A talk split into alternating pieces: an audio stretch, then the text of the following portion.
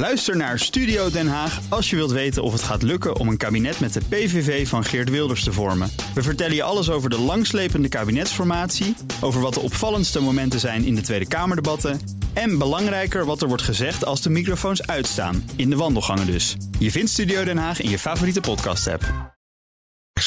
De column van Bernard Hammelburg. Voor de Europese Unie, die nog steeds hoopt de nucleaire deal met Iran te redden, moeten Amerikaanse en Israëlische onthullingen van de afgelopen dagen een soort genadeklap zijn. Israël blijkt al jaren op grote schaal oorlog met Iran te voeren en de Amerikanen hebben het afgelopen najaar de mogelijkheden onderzocht om zelf Iran aan te vallen. Israël houdt zijn militaire strategie altijd zorgvuldig geheim, maar stafchef Gadi Eisenkot maakte in een afscheidsinterview interview met de New York Times een uitzondering. Sinds januari 2017 hebben de Israëlische luchtmacht en commando's duizenden aanvallen uitgevoerd op Iraanse doelen in Syrië. Dus niet in Iran zelf, maar het resultaat is er niet minder om. Iran had volgens Eisenkot in Syrië een legermacht van minstens 10.000 man, ook uit Irak, Pakistan en Afghanistan op de been gebracht, met basis langs de grens met Libanon en Israël, plus het zwaar bewapende Hezbollah. Dat alles is goed uitgeschakeld, ook het aanzienlijke raketarsenaal van Hezbollah. Tegelijkertijd onthulde de Wall Street Journal dat Donald Trumps Nationale Veiligheidsraad afgelopen najaar met het Pentagon heeft overlegd over de mogelijkheid van een rechtstreekse Amerikaanse aanval op Iran. Aanleiding was een Iraans bombardement op Bagdad, waarbij op een haartje na de Amerikaanse ambassade werd geraakt. De inmiddels kwaad weggelopen minister van Defensie James Mattis vond het een rampzalig plan. De vraag is waarom al die informatie nu plotseling naar buiten komt. Misschien is het een verkiezingsstunt van premier Netanyahu, die zich graag profileert als de redder van de wereld.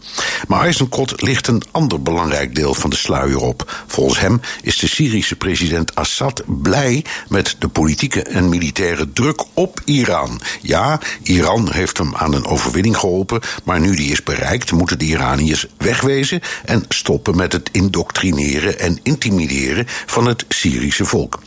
De Israëlische boodschap is dus: Assad heeft gewonnen en dat is geen slecht nieuws voor Israël en de rest van de wereld. Niet bepaalt het geluid dat we uit Den Haag of Brussel gewend zijn te horen. Het Amerikaanse signaal is: wij laten het hier even bij.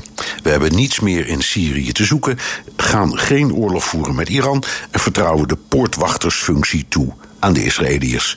Opmerkelijk is het stilzwijgen van Rusland, dat Assad mede aan zijn overwinning hielp. Ongetwijfeld zijn de Russen tot in detail op de hoogte en vinden het best zo.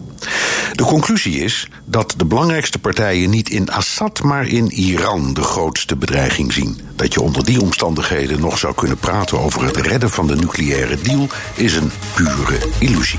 Dat zei Bernard Hammelburg, onze buitenlandcommentator en op woensdag columnist van dit station. En u kunt dus zijn column terugluisteren op bnr.nl en in de BNR ook Liesbeth Staats vind je in de BNR-app. Ja, heel handig. Luister live naar Kees en mij tijdens de Daily Move. Dan blijf je ook gelijk op de hoogte van breaking news en het laatste zakelijke nieuws. En daar vind je ook alle BNR-podcasts, waaronder de Perestrooikast. Download nu de gratis BNR-app en blijf scherp.